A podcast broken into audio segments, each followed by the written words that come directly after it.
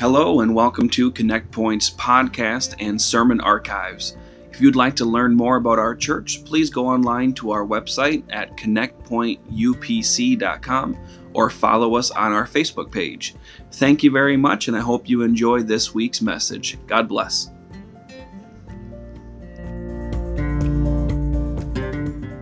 Chapter 3, verse 16. And I want to read verse 17 as well.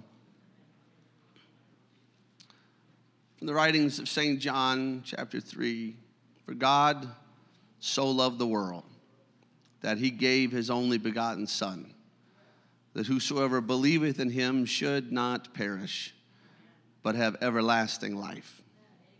For God sent not his Son into the world to condemn the world, but that the world through him might be saved.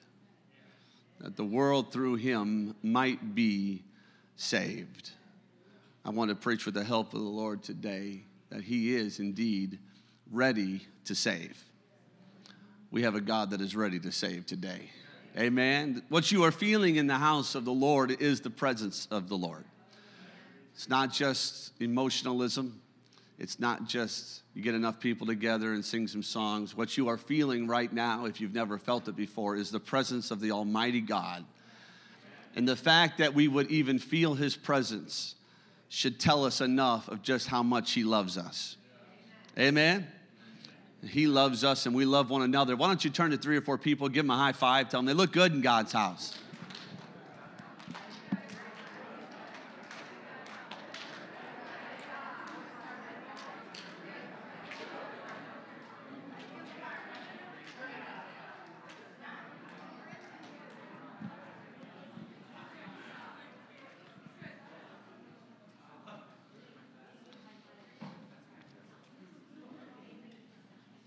Everybody said, Praise the Lord. Praise the Lord. Amen. Ready to save is our God. Ready to save in this place today. There's an Old Testament historical account of a king named Hezekiah.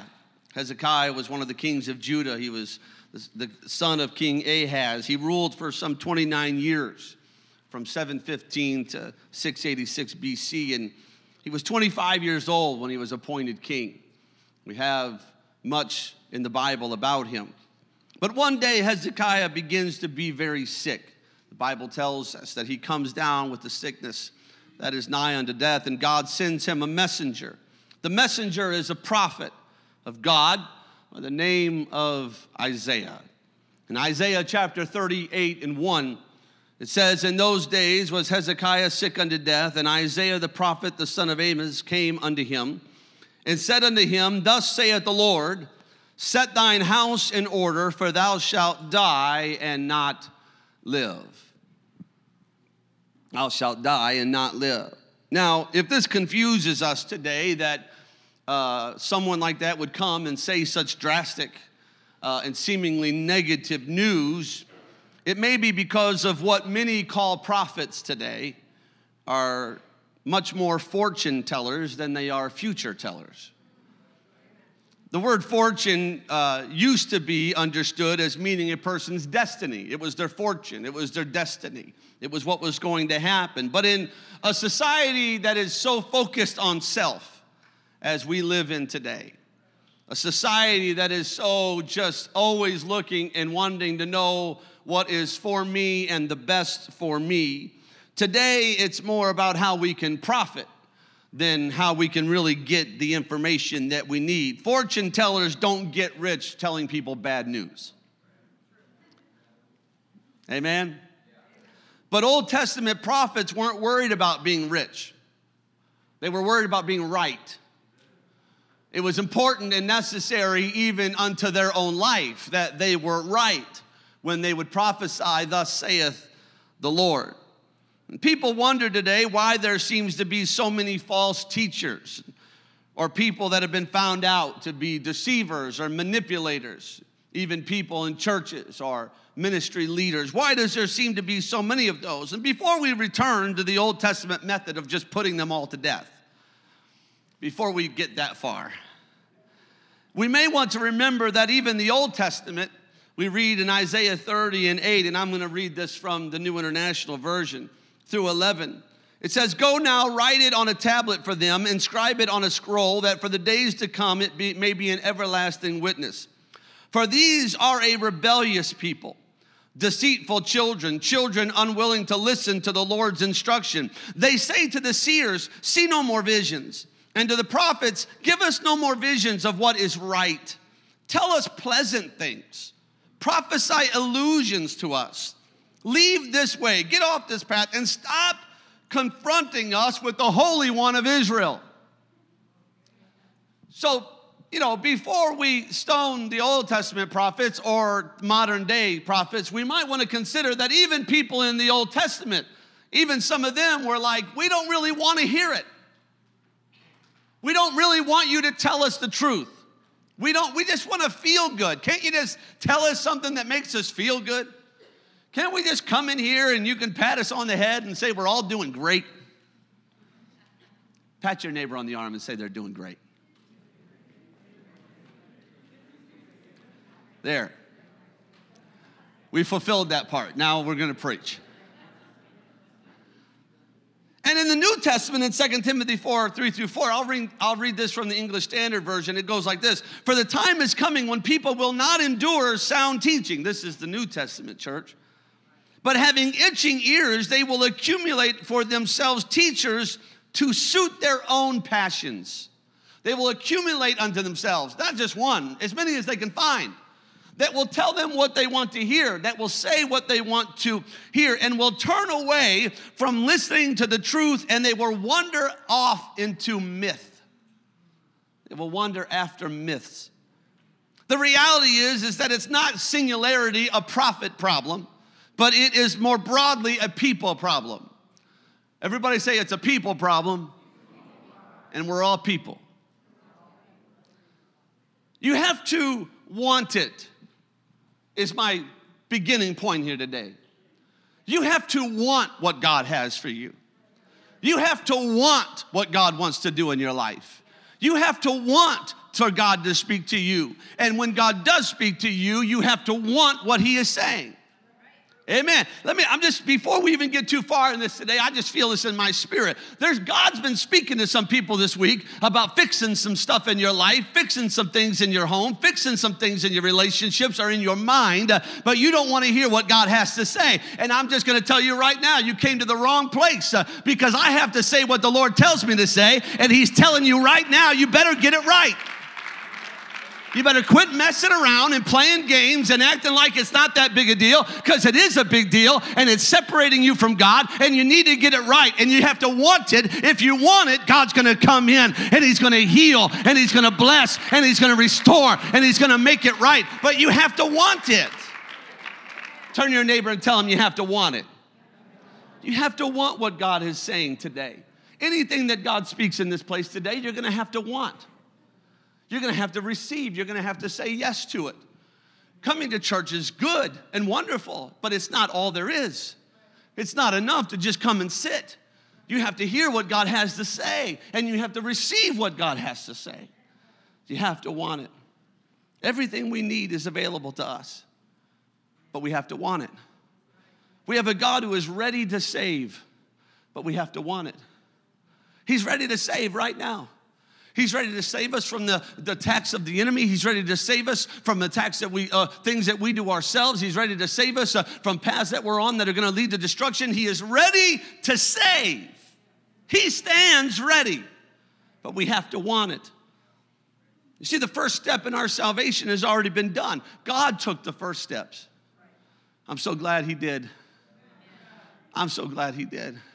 I struggled sometimes to, fake, to take the first steps and just the, what I need to do in my own personal relationships. Nobody ever wants to take the first step. And I struggle with that sometimes. It's like it'd be easier if they came to me, right? It's kind of like in a negotiation, you're never supposed to talk first. So you just sit there and stare at each other awkwardly. it'd be easier if they just came to me. I'm so glad that God came first. I'm so glad that God made the first step. He made the move. He reached out his hand for us. Jesus told Nicodemus, who was a ruler of the Jews, in John chapter 3 and verse 3, he says, Jesus answered and said unto him, Verily, verily, I say unto thee, Nicodemus, except a man be born again, he cannot see the kingdom of God. Nicodemus was a ruler of Jews and a religious person in his own right, but he didn't understand that. He didn't know that yet. This was something he needed to learn. And so Jesus took the first step. You have to be born again, or you cannot see the kingdom of God. And then he goes on to explain in verses 5 and 6, he said, Verily, verily, I say unto thee, except a man be born of water and of the Spirit, he cannot enter into the kingdom of God. That which is born of the flesh is flesh, and that which is born of the Spirit is spirit. And Jesus goes on to foretell what would happen, saying that he must be lifted up. He said, I must be lifted up, speaking of the cross and speaking of being lifted up on the cross and speaking of our view of him as the exalted one. I must be lifted up. In John 3 and 15, it says, And whosoever believeth in him should not perish, but have eternal life. Because he took the first step, because he did what we couldn't do because he still does what we cannot do. It wasn't just what he did at Calvary, it's what he does every single day. It's every moment that we wake up and we've got his breath in our lungs, like we just sung about. It's every day that our heart continues to beat and the grace and the mercy of God are following after us. And he's trying to get our attention and he's trying to grab a hold of us. And he said, I've got more for you, but you have to want it. I'm ready to save, but you have to believe it. Whosoever believeth should not perish but have eternal life. It is after this declaration of how the process works that we must be born again and that he would be first lifted up on the cross, that those who would believe in him would have eternal life. It's after that process that we give ourselves to, that we believe into. He says you must be born again of the water and of the Spirit. The Bible teaches us very clearly about the power of what we need. We needed the cross. Without the cross, we couldn't have any of it. But with the cross, now there is forgiveness. He paid the price, He fulfilled the law. We could not do that. I could not do it. You couldn't do it. But he gave himself the sacrificial lamb to fulfill the law. He spilled his blood on Golgotha's hill. He did that for us. Amen for us so that I might be able to do what? That I might be able to come boldly before the throne of grace and I might be able to repent of my sins. And if I repent of my sins, He is faithful and just to forgive me of my sins. And I'm not just talking to the new people here today that maybe have never heard that. I'm talking to all of us uh, who understand that we have to live a life of repentance, uh, that I have to live a life where I die daily unto the cross uh, because I need the forgiveness of Jesus Christ in my life. And so he is able to forgive us our sins. In fact, he is he's ready to do it. If you repent, he says, he is faithful and just to forgive us. He stands ready. That's already in his word. It's already a promise. He's already said it. And he's a God of his word. And so he will automatically do it. But that's not all that it says. It also teaches us that there is a baptism that we can apply ourselves to that connects us to the burial of Jesus Christ. And where our repentance is a dying out to sin, we can be baptized in the name of Jesus Christ for the remission of our sins. And the remission of our sins, the washing away, the cleansing. And so when we go down in what the Bible calls the watery grave of baptism, uh, which is why the Bible shows us every single time in Scripture that they were always completely immersed in the water. They went down into the water and they came up out of the water. It's why we have a baptismal tank full of water sitting right there because we want to be obedient to the Word of God and we want people to be able to read it in the Scripture and apply it to their life and say, if I'm going to get baptized, uh, I want to get baptized the way they did it in the Bible. And every single time that we are, see anyone baptized in the scripture, every time they are baptized in the name of the Lord Jesus Christ. Uh, amen. And it's for the remission of their sins. Uh, and it's in the water completely. And the old man is buried. Uh, but the new man comes up out of that water. All things are passed away. Behold, all things are made new. The Bible tells us, uh, amen, that God uh, will come and fill that clean vessel. Amen, that, that, that vessel that has been washed clean, uh, that He will come and fill us with His Spirit. And the Bible tells us that there is an evidence of, amen, being filled uh, with the Spirit of the Almighty God. And that is when we begin to speak with other tongues uh, as the Spirit of God gives us the utterance. Uh, and it means now that I'm not just someone who knows God or someone who's been around God or someone who has heard people talk about about God, but now I'm a walking, talking vessel of the Lord Jesus Christ. When I lay my head down and when I wake up in the morning, I've got the Lord with me 24 hours a day, 300. I wish somebody would show a little thankfulness today that you've been filled with the gift of the Holy Ghost and He empowers us and strengthens us. Go ahead and make a joyful noise unto the Lord a little bit. Hallelujah.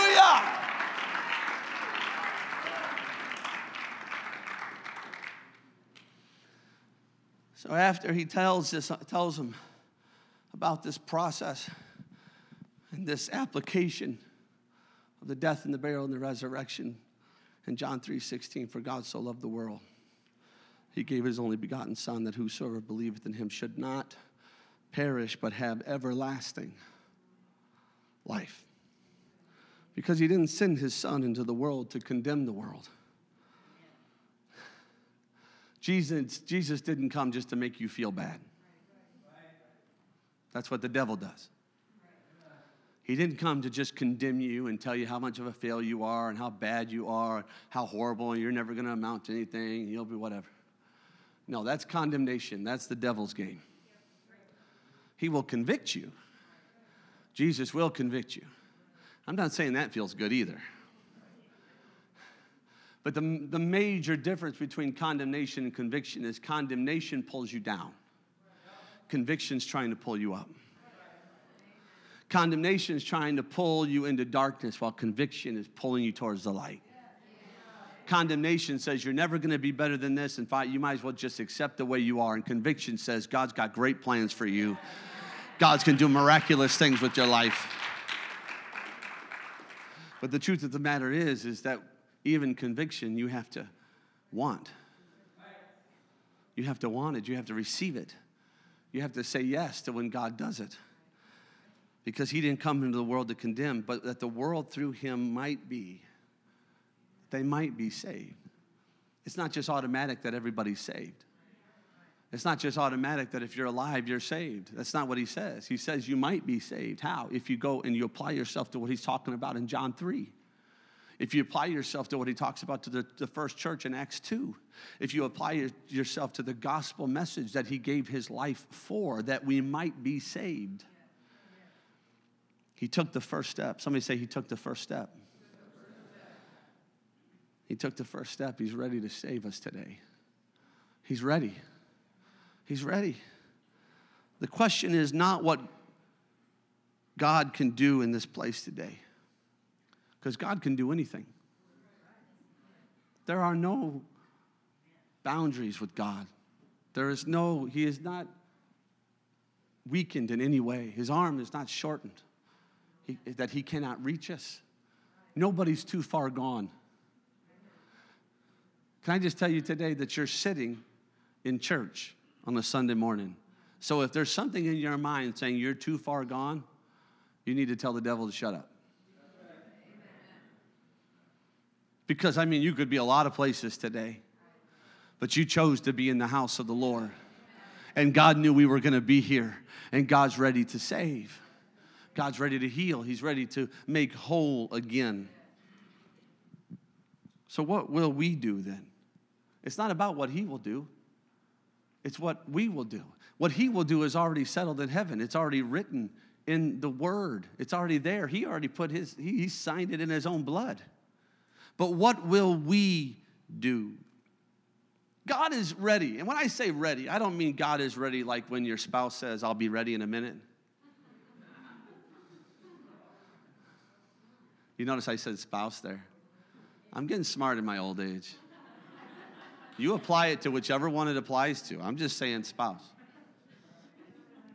It, God is ready, not like when, you're, when you say to your kids, Are you ready to go? And then you say, Are you ready? We got to go. Are you ready? Get ready. Get ready. They don't get ready. They don't even hear you say get ready. I don't know what they hear, but it's not get ready. You say get ready, and they hear lay on the couch for a little while longer. That's good. Just stay right there. That's, enjoy yourself. Sure, go make a big snack right now when we're walking out the door. Let's do that.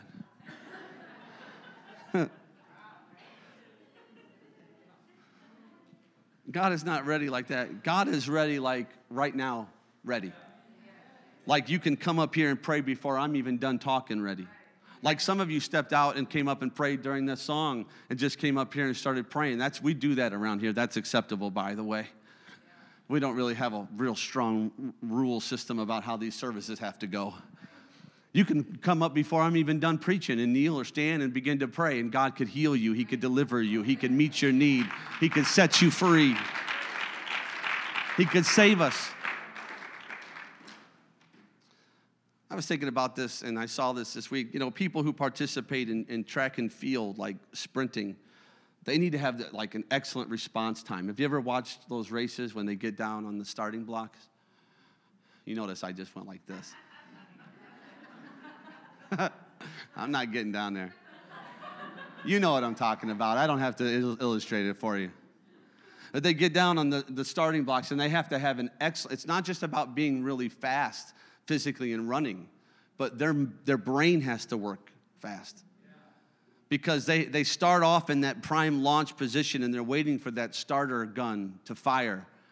And it's crucial that they get off the blocks extremely quick. In fact, some races, are won or lost in that moment.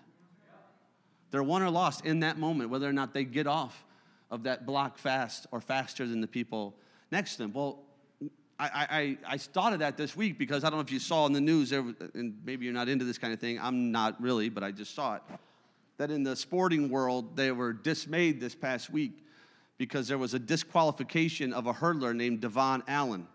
He was in the World Athletics Championship final race and he was disqualified for starting too soon. Hold on now.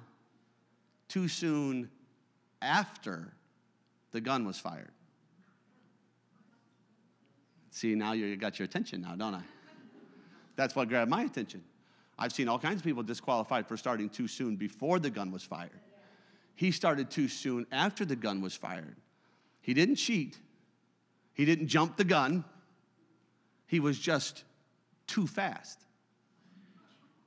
Under current international rules for track and field, an athlete is disqualified for false starting if they, are, if they start within 0.1 seconds after the gun was fired. This meant that Allen, who started 0.099 seconds after the gun, had false started by one thousandth of a second. As it turns out, there's no real reason or science behind the rule. They just have always assumed that no human being could react that fast. I don't know why they would even come up with a rule like that. But they just made an assumption that no human being can react faster than 0.1 seconds after the gun goes off. They just thought, it's not possible. Nobody can do it.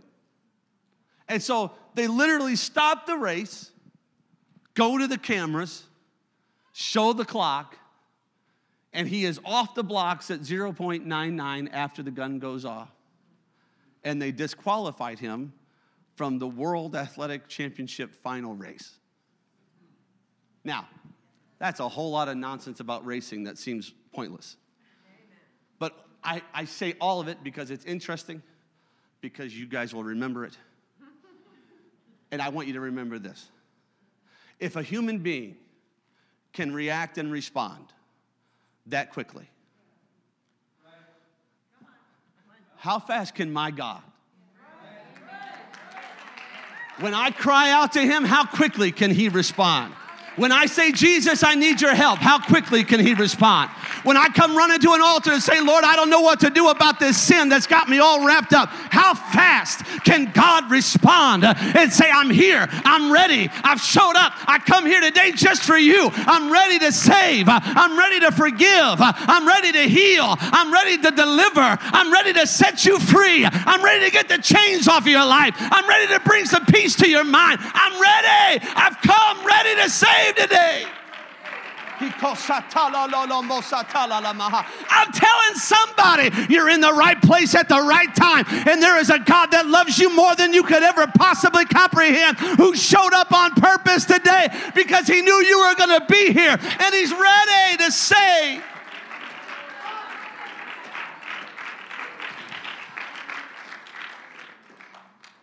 In fact, he has done all that he can do in preparation for us.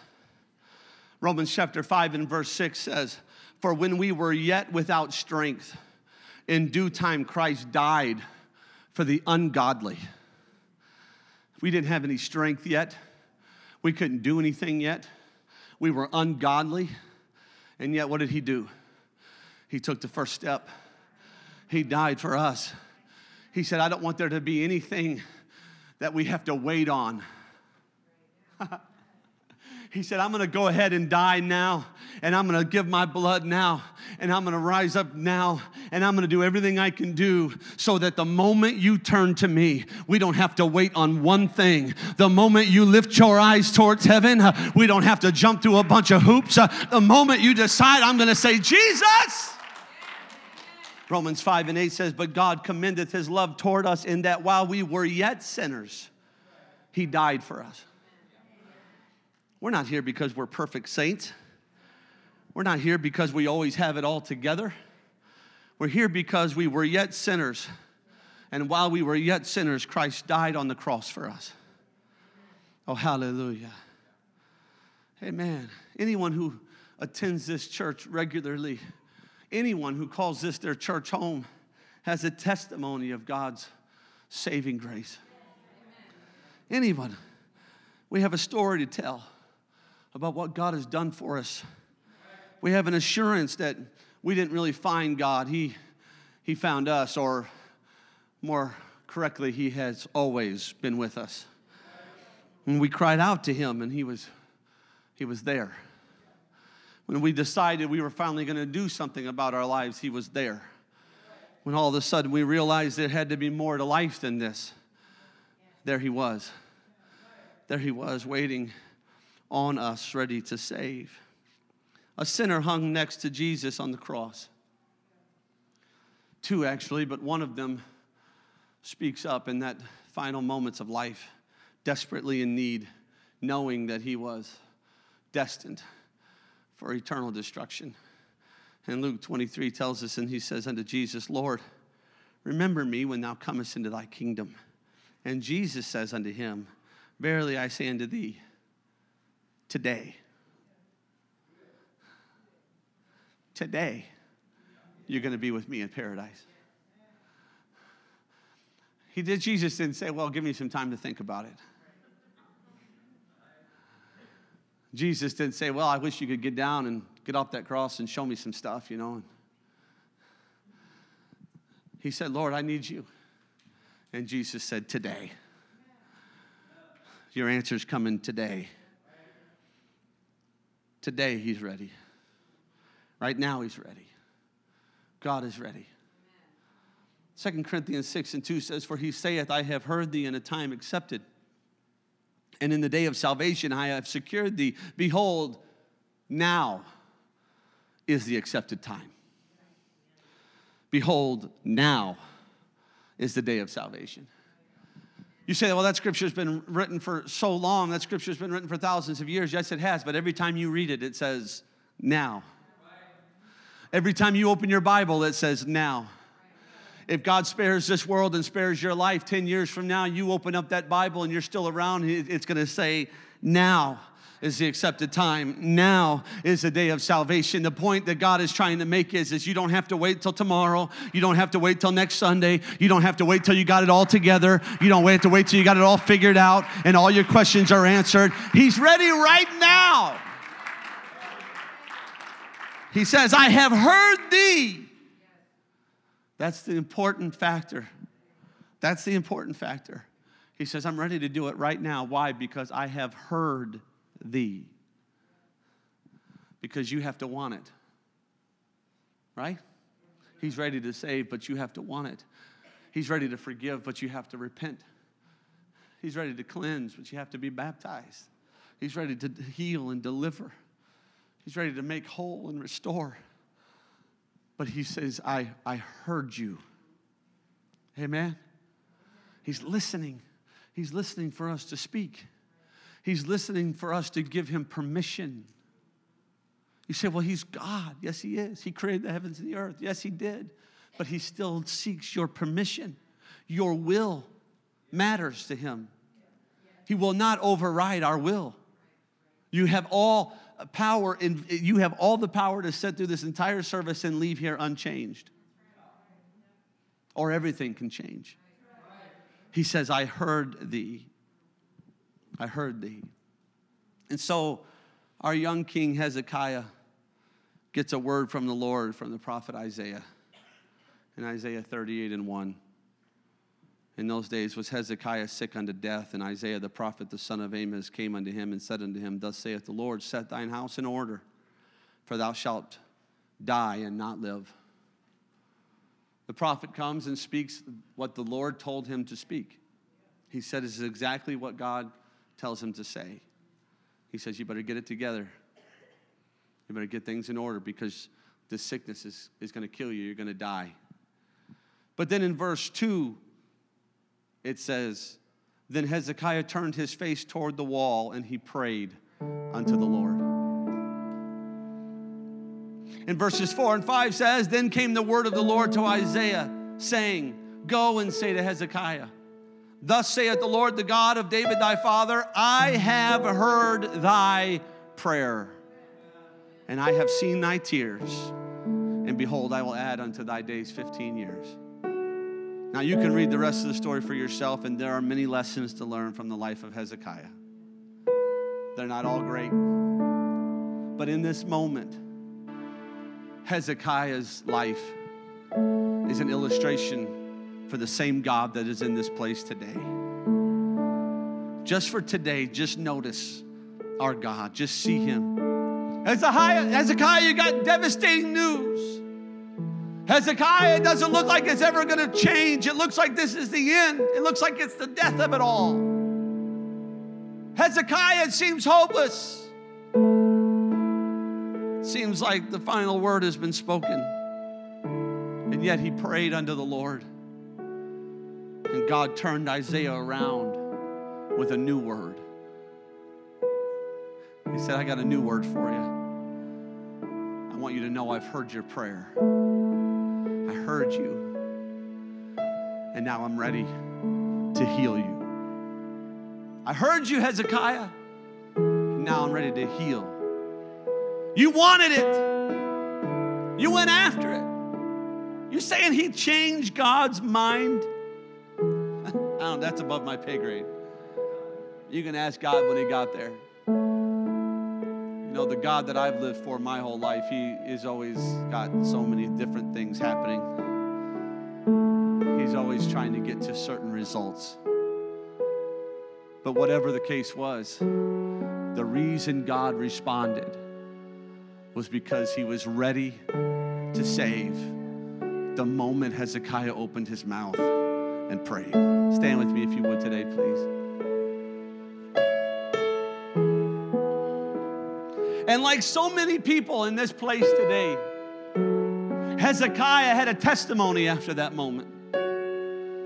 He had a story to tell. And one of the things they used to do in the Bible days was is that they would turn some of their testimonies into songs and the songs would be there, and, and the temple singers would, would sing these songs often about the wonderful works that God has done.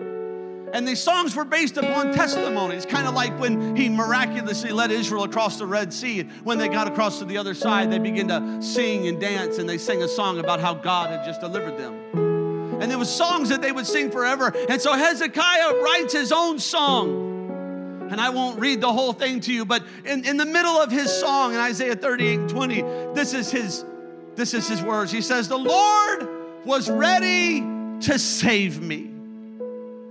Therefore, we will sing my songs to the stringed instruments all the days of our life in the house of the Lord. He said, I've got a new song. I want everyone to hear it. It's a testimony about how God was ready to save. It's a testimony about how, when the darkest day of my life came upon me and I cried out to the Lord, He was there for me. It's a testimony, and I wonder if anybody has that testimony in here today. That in the struggles and the hardship and the most broken parts of my life, there was a God who was there for me. That when I cried out, He was ready to save me. And as thankful as I am today for the many, many testimonies that are in this place. I never want to get to the place where any of us are satisfied with just the old. Because God's ready to save today. He's ready to help us today, right now.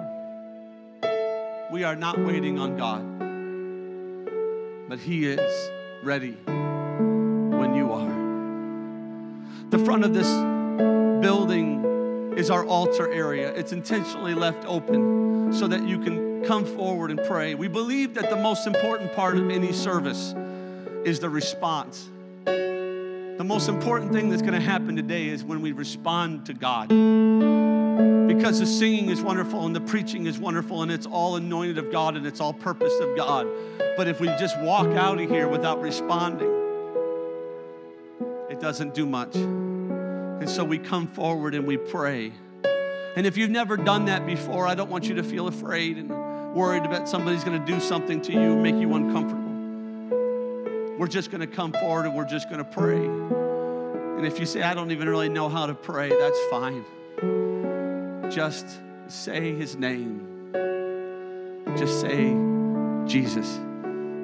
Just come up with an open heart and say, Jesus, I need you today. Don't have to answer any questions. You don't have to jump through any hoops.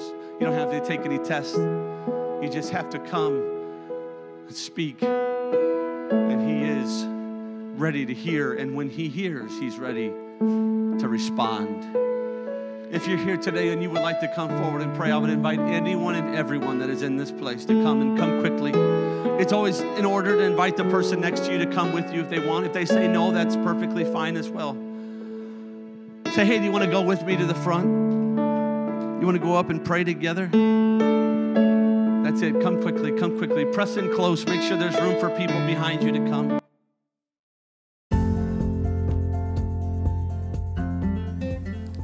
Thank you for listening to our podcast this week. We hope you enjoyed this message. Remember, if you would like to find out more information about our church or to contact us, please go online at connectpointupc.com. And also, don't forget to subscribe in your podcast app so you will be automatically notified of new episodes. Thank you, and we hope you have a great week.